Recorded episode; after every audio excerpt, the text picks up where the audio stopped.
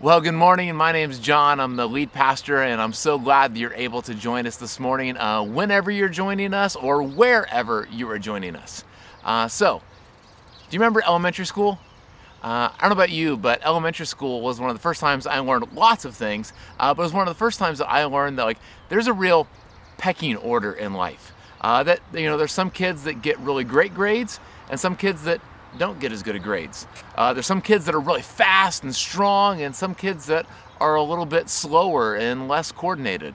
Uh, there's some kids that have really fancy name brand clothes, and there's some kids that don't have as fancy of clothes. There's some kids that are considered to be really cute or pretty, and some that are considered to be not as cute and pretty. And so, as a kid, I mean, you do whatever you can to be able to try to get to that top ladder. You know, you want to be at the top echelon, you know, you want to be at the top of the pecking order because you believe that if you were to get there, then that would make you happy. And as adults, it just kind of continues, doesn't it? Because I mean, there's there's some adults that have really big, fancy houses, and some that have smaller, simpler houses. Uh, there's some people that have big, you know, important jobs with great big paychecks, and there's others with, you know, meager jobs with meager paychecks. Uh, there's some people that have kids that behave really, really well in seemingly every scenario. And there's others who have kids that seem like they're always just running around and chaotic. There's some people who have social media followings that, you know, they can post anything, it seems like. I mean, they put any picture out there and they're just getting all kinds of likes and all kinds of hearts. And other people, well, we post things and it just seems like we're not getting any likes and we're not getting any hearts.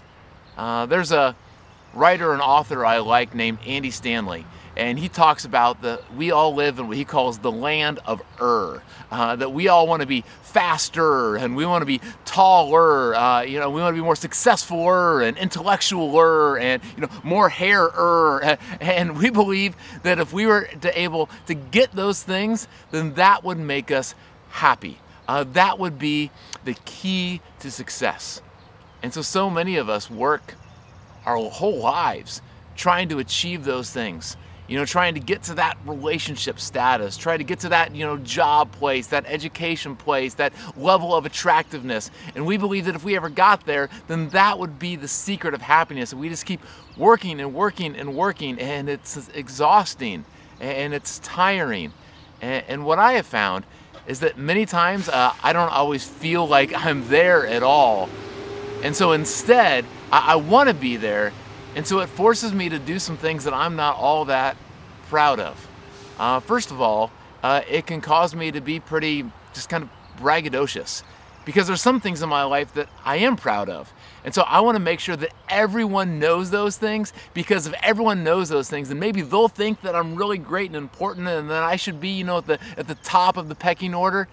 Uh, a couple weeks ago, uh, we had a area in the back of our yard that was a garden, and it was terrible. We were just we're not very good gardeners at all, uh, and so we decided we were going to make it into a sandbox for our kids. And so we worked all day long Saturday to turn it from a garden into a sandbox. And as a part of that, we got two tons of sand delivered that we had to move into the sandbox. And I told lots of people that story because they'd ask me, "Hey, what'd you do over the weekend?" And that's what I would tell them about. Let me tell you, every time I told that story, I emphasize the idea that we had two tons of sand delivered and I had to wheelbarrow all that sand and I had to shovel all that sand because I wanted people to think that I'm strong. Uh, that I work hard, uh, that I do big things in the name of my kids. Because if that's what they saw about me, then maybe they would think that you know maybe I'm you know one of those top tier cool kids on the playground. Uh, or sometimes what it can do is it can make me want to lie uh, or at least embellish the truth. Uh, it's interesting uh, as a pastor. There's a, there's a joke that goes along with preachers sometimes, where people will call uh, they call it preacher math. Uh, that if you get a bunch of preachers together and you ask them, hey, how big is your church? You know, how many people did you have at church on Sunday morning? Uh, how many people came to this event? there's a tendency among preachers to try to inflate the number a little bit, to, to, to maybe round the number up, uh, to make it seem like it's a little bit bigger than what it really was. Because there's a part of me, maybe there's a part of you that wants to take the things that I've done and just make them seem a little bit shinier, a little bit nicer, a little bit more important. So that way people will be impressed with me and they will think that I'm one of the one of the great ones, uh, one of the one of the cool ones. Uh, or sometimes what it can make me do is it makes me hide.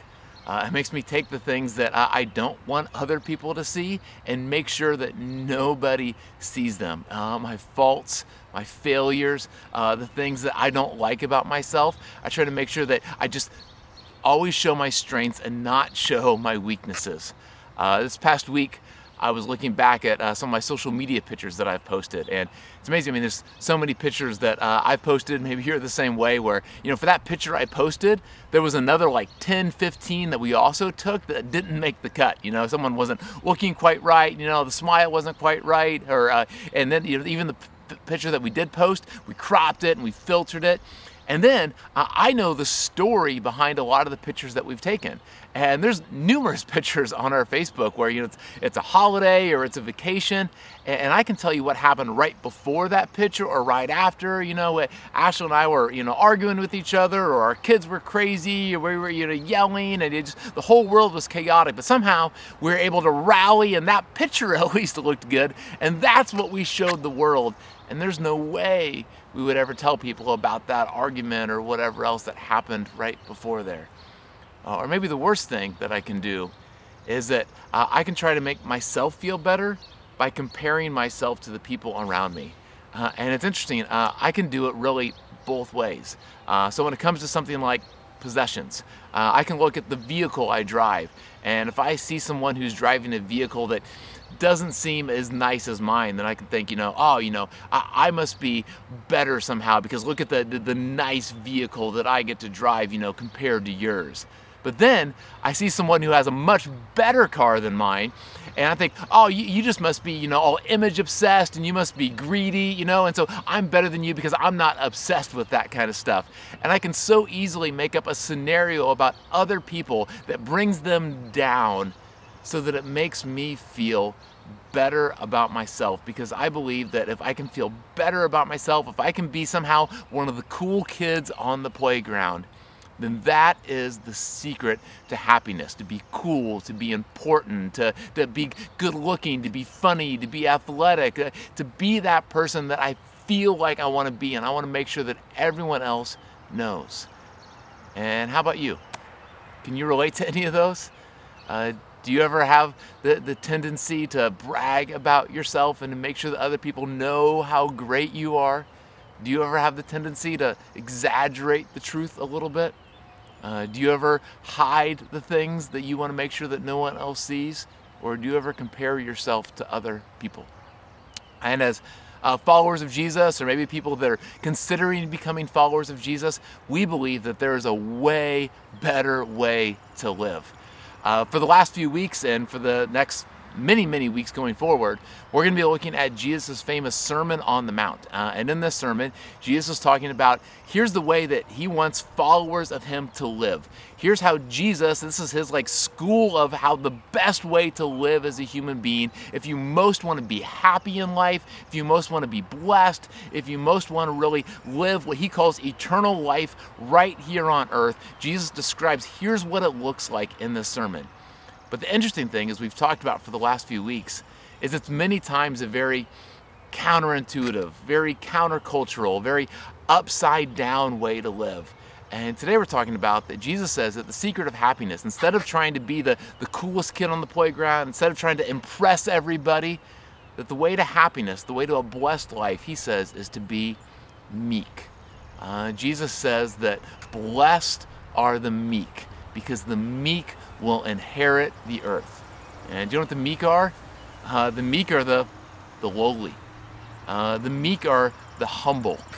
Uh, the meek are people that don't feel the need to brag about themselves to everybody else. Meek are people that don't exaggerate the truth.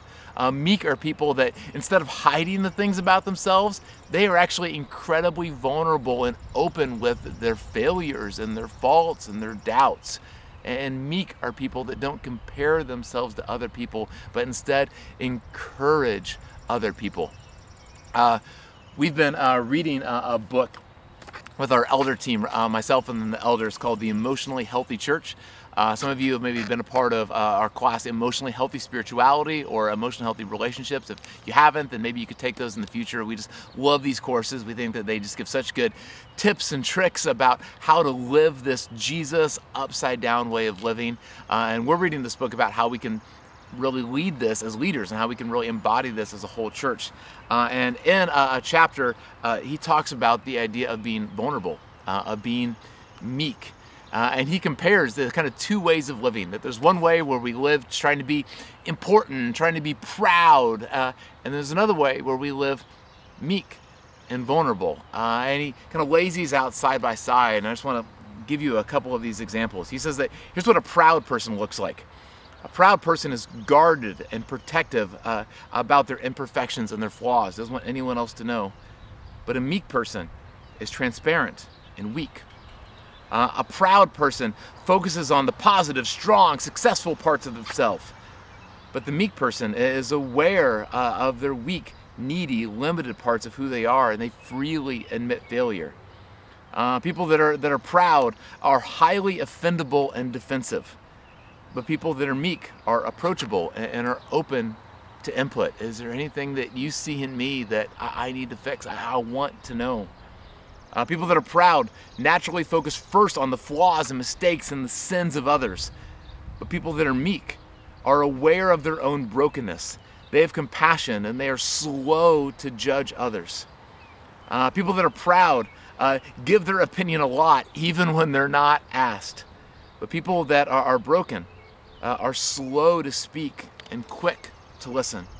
Uh, people that are proud don't get close to other people. They often don't have a lot of close friends. But people that are meek uh, are open and soft and curious about other people. Uh, people that are proud keep people from really getting to see what is going on on the inside.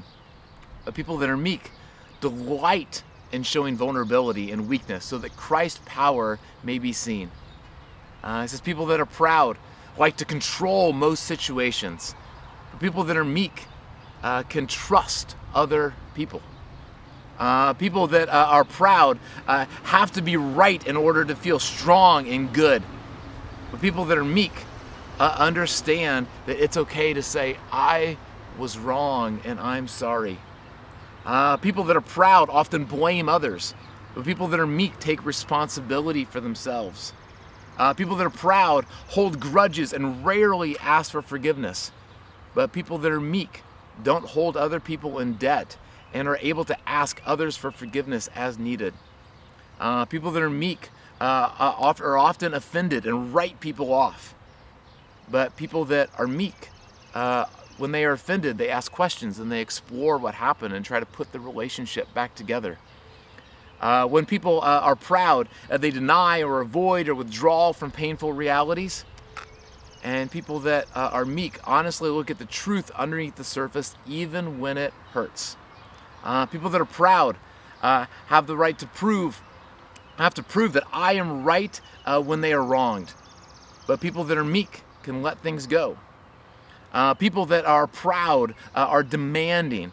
But people that are meek Uh, assert myself respectfully and kindly uh, and lastly people that uh, are proud are highly self conscious and concerned about how other people perceive me. How do I stack up here on the playground?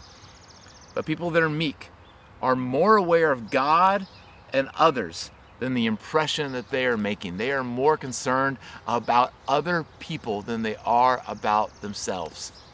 Uh, there's a campaign that was going around uh, a, a, little while ago. And to be honest, I don't know that much about the campaign. I just really like the slogan. Uh, and the slogan was, I am third. Uh, and the idea behind it was that when it comes to who's the most important person, uh, that Jesus is the most important person. Other people are next. And then finally is me. That when I walk in somewhere, I'm not most concerned about what I need and what I want and what other people are going to think about me, but I'm most concerned about what's God doing here? And what are other people? And how can I love and serve them? How can I put other people in front of myself? Uh, I want to look uh, quickly at a story of Jesus. This is from uh, Mark chapter 10. And uh, if you know Jesus, I mean, Jesus was constantly trying to do this. Uh, constantly, Jesus was constantly trying to kind of flip the grid on here's who's the most important. I mean, Jesus came into a world where it was, you know, here's the most important uh, race, here's the most important gender. Uh, you know, if you have these kind of spiritual accomplishments, then obviously you're the most important. You know, if you have these this kind of wealth, if you have this kind of land, uh, then you're obviously the most important. And Jesus was always trying to flip the script on that. He was always trying to reverse engineer. Here's who the most important people are, and say it's a way more of a level playing field, and we are all even in God's sight. Uh, and in uh, Mark chapter 10, Jesus has a couple great examples of this. Uh, there's a time where uh, they brought some kids to Jesus, and Jesus' disciples were like, Whoa, well, like, Jesus doesn't have time to be spending time with little kids. I mean, he needs to spend time with big, important people. You know, do you know who Jesus is? And Jesus like, No, no, no, no, no. Kids are exactly who I want to spend time with. Uh, and then there's a guy who's a, it's called a rich young ruler. So he's, he's a ruler and he's rich. And just like everybody's like, wow, obviously this is the kind of guy that Jesus is going to want as his follower. But Jesus tells the guy, actually, uh, you need to give away everything you have because it's going to be way easier for you to follow me if you give away all your riches. Your money, all your riches, all the things that you think are making you important will actually get in the way of you becoming a total follower of me. Uh, and Jesus' disciples are, and all of his followers were listening to all these things that Jesus says, and uh, like maybe many of us, I think a lot of them were like, okay, yeah, that that sounds nice. Yeah, I like that idea. Yeah, kids are important. You know, yeah, maybe being rich isn't all, you know, all that. And you know, we should love people and we should be generous and we shouldn't strive to always be the most important person around. And that all sounds good. But I think there's another part of them. Like there's a part of us. It's like, okay, I, I want to do all that Jesus stuff, but I I still really believe those lessons I learned on the playground. I still really believe that like the secret to happiness is like attractiveness and, and money and, and stuff and, and power and job and it, that I want all that stuff and if I can fit Jesus into that then that will be good too. And Jesus wants to drive us to I think just a way deeper and more radical reality to that. And Jesus' disciples had heard all these things that Jesus had taught, this new way to live, and they still weren't really getting it. This is what it says in uh, uh, Mark chapter 10, starting verse 35. It says, Then James and John, who were two of Jesus' disciples, uh, they were the sons of Zebedee, came to him. Teacher, they said, we want you to do for us whatever we ask. Jesus, we have, we have a favor we want you to do for us. Uh, Jesus said, What do you want me to do for you? He asked. And they replied, Let one of us sit at your right and the other at your left in your glory. Uh, like, hey, Jesus, we got this idea that you're, you're going to be a king, you're going to be a Messiah, and you're going to have some sort of a kingdom. We don't know exactly what that's going to look like, but somehow it's going to be important, it's going to be powerful, and whatever that is, hey, could we like have the two most powerful positions? Like, yeah, you're to be in charge, but like, can we be like, you know, number one and two in charge of everything else? Uh, and I don't know about you, but like, I've said that kind of a prayer before of, hey, hey, hey, Jesus, like, hey, can you do me a favor? Here's what I want. Like, I, I want you to make me great. I, I want you to make me powerful uh, hey, is there a way that you could really just make me, you know, uh, uh, can you make the sermon really good and really funny, and you know that way people will, will like me and they'll think I'm smart. Uh, is there a way that you know when people see me, you know, out in public, you know, that they will think that, oh, man, that, that guy's really respectable and that guy's a great dad. You know, hey, is there a way that you can somehow give me enough money so that I can, you know, do all these projects around my house? You know, is there a way that you can help me get this promotion? Is there a way?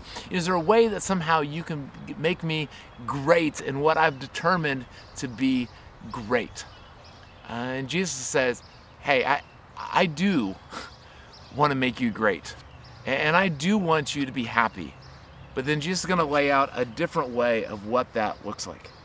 Uh, it says, when the ten heard about this, they became indignant with James and John. They, they were so mad that they, that James and John would have the audacity to ask this question Hey, is there a way that we can be the greatest?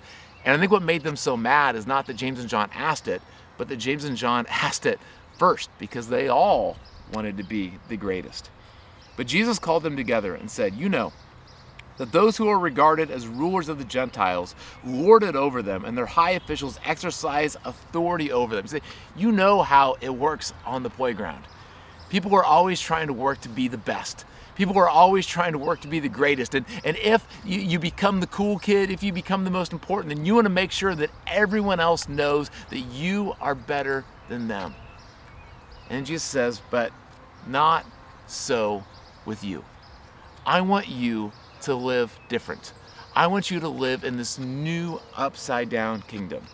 And here's how. He says, Instead, whoever wants to become great among you must become your servant, and whoever wants to be first must be slave of all. For even the Son of Man did not come to be served, but to serve, and to give his life as a ransom for many. He says, Here, here's the way that I want, if you want to be great, here's the way. Is it's not trying to become better and better and better, but it's trying to become more of a servant, more of a servant, more of a servant. It's walking into a room and instead of saying, all right, how can I make sure that everyone in this room likes me, thinks I'm great? How can I walk into a room and how can I meet the needs? How can I serve the other people that are here? How can I become meek? Uh, back uh, before COVID, uh, there was a, an event happening downtown. It was like a big press conference, and uh, we got invited to. Uh, I got invited to come to this press conference, and I was so excited because I mean, there's going to be lots of important people there. You know, government officials, business leaders, and I thought, you know, man, this is going to be a place where I'm going to rub shoulders with all them. You know, and then I'm going to be there, and everyone will think that I'm really important too. And then they said, they, they clarified, they said, we want you to come and like, hey, we heard that you as a church, you have a popcorn machine would you be willing to come and make popcorn for us? And I was like, I, that's not what I want to do. Uh, I, I want to come and like be on stage. I want to talk. I want to be one of the important people. Like I, I felt in that moment like, yeah, I, am too good to just to be in the background making popcorn. And, and sometimes in our families and our business, uh, in church, uh, in our communities, we get asked to do things that we feel like, yeah, I, I, I want to do the thing that's going to really make me look great. But is there a way that we can intentionally ask to do the things that are the, the humble, the, the meek, uh, the servant thing? Uh, another place this comes in is uh, just in my family. Uh, just about every Sunday, we have some sort of a conversation about, hey, what does the weekend look like? And everyone will give their schedules, you know, and I have my schedule and my things I want to get done, and my wife has hers, and my son has his, and my daughter has hers, and we all kind of lay it out. And my tendency is to think, okay, we all have our stuff going on, but like, I mean, come on, like, obviously mine is the most important. Like obviously, you know, the things I got to get done this week are the the mo- if all you guys get your stuff done, that's great too, and I'll try to help when I can. But like, hey, the most important is that I get my things done. And maybe what I need to do is instead of saying, hey, how, how can I get my things done first? How can I make sure that other people's things get done? How can I make sure that maybe someone else is getting their needs met before mine? Uh, how can we become meek? How can we become servants? And for you, well, what I would love for you to do is to think through the places that you go uh, in your week. Uh, your home, how can you serve? How can you be meek? How can you forgive? Uh, how can you find ways to, to be lowly, not you know the most important in your house this week? Uh, in your office. You know, instead of you know sitting there thinking, you know, hey, I hope my idea comes across. I hope you know the boss, your boss really likes my my thing. Uh, I hope you know I get a raise. I hope I get a compliment. How can you really go out of your way to make sure that someone else gets a compliment? You know, to really push someone else's success instead of yours uh, when it comes to your friendships, uh, when it comes to the people that you walk by this week, or the people that you regularly think like, all right, here's the people that are really important that I want to make sure that I impress, and here's the people that's like, yeah, I, I walk past that person every day, but like, I mean, they, they don't, they don't matter. They're not an important person. How can you lift up someone else? Are the people that you compare yourselves to? How can you find ways to encourage and support and love them? Because Jesus says the more we lean into that, that that is the secret to being blessed and to being happy. Uh, and as always, Jesus models that. Uh, Jesus models that with his own life. I mean, he came from the splendor of heaven to live here on earth as a servant, uh, to live a very meager existence, to often be homeless, to often be oppressed, and to eventually be killed on a cross. And he did that because he wanted to live a meek, humble, servant life. He said that even the Son of God didn't come to be served, but to serve. And he did that because I believe that he was living the best eternal life possible, and he wants us to follow in his footsteps. So as we take communion today, let's take some time to remember Jesus and his love and to follow in that servant lifestyle. Let's take the bread together. Take the juice. Let's pray. Uh, Jesus, thank you for the chance we have to be able to follow you and to serve you. Help us to be meek. Help us not to always just work to be the most impressive, to be the most braggadocious, to make other people be amazed by our accomplishments, and to hide the things that we don't want other people to see. But help us to live this different way, where we freely admit, here's the ways in which I've blown it. Here's the parts about me that I don't like as much. To brag about other people uh, and to not compare ourselves, but instead to encourage and serve and lift other people up. And help us to do this in your name. Amen. Love you guys. We'll see you next week. Thanks for joining us for church today. We are so glad that you came. We hope you found it helpful to join in on the chat, uh, focus on God, and spend time learning together. We believe that church is not just a building, and it's certainly not just a Sunday thing. We want to become more like Jesus every day. And there are a couple things that we can do to help us grow in that journey with Jesus. One being our next steps email. If you are already on our email list, you'll be receiving that shortly. If not, um, it will be posted on the Facebook page in just a little bit. This email has steps um, for questions to ask yourself and others, as well as prayers to pray throughout the week and activities. Um, it's a great tool to continue that journey of what we've already been talking about this week. Another thing that you can do, our leaders would love to know how we can help you take whatever next step you're ready for. Um, you can fill out the Connect card, which is at the top of the screen at any time, and let us know any questions, prayer requests, anything we can help you with. We would love to um, come alongside you in that. Um, also, like I said, church is not just a building. It's a community of people and we want to be here for each other. So if anything come up comes up in your week, please let us know. Do not hesitate to connect with us. We would love to hear from you, pray with you, and help in whatever way we can. So we hope to see you next week. Join us at 10:30 for our service. Um, if you want to get on a little bit earlier, at 10:10 we'll have a chat going with some fun questions to get to know each other, and we hope to see you there. Have a great week.